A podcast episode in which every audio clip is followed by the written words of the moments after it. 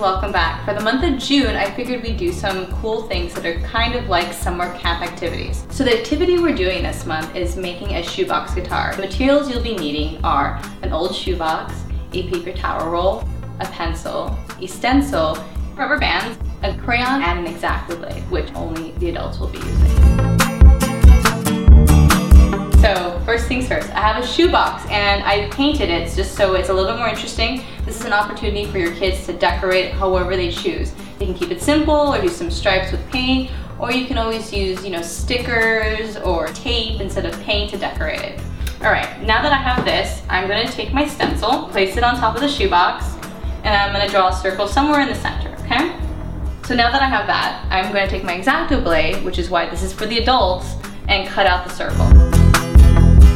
We're gonna cut out a smaller circle at the top of our shoebox guitar. The reason we're going to do this is so that we have a place to insert our paper towel roll, AKA the stem of the guitar. And I'm gonna grab my paper towel roll and I'm gonna trace the outside of this so I can cut a hole on the top of this too to stick this in so it just looks a lot more realistic. It won't be usable, but it'll look pretty cool.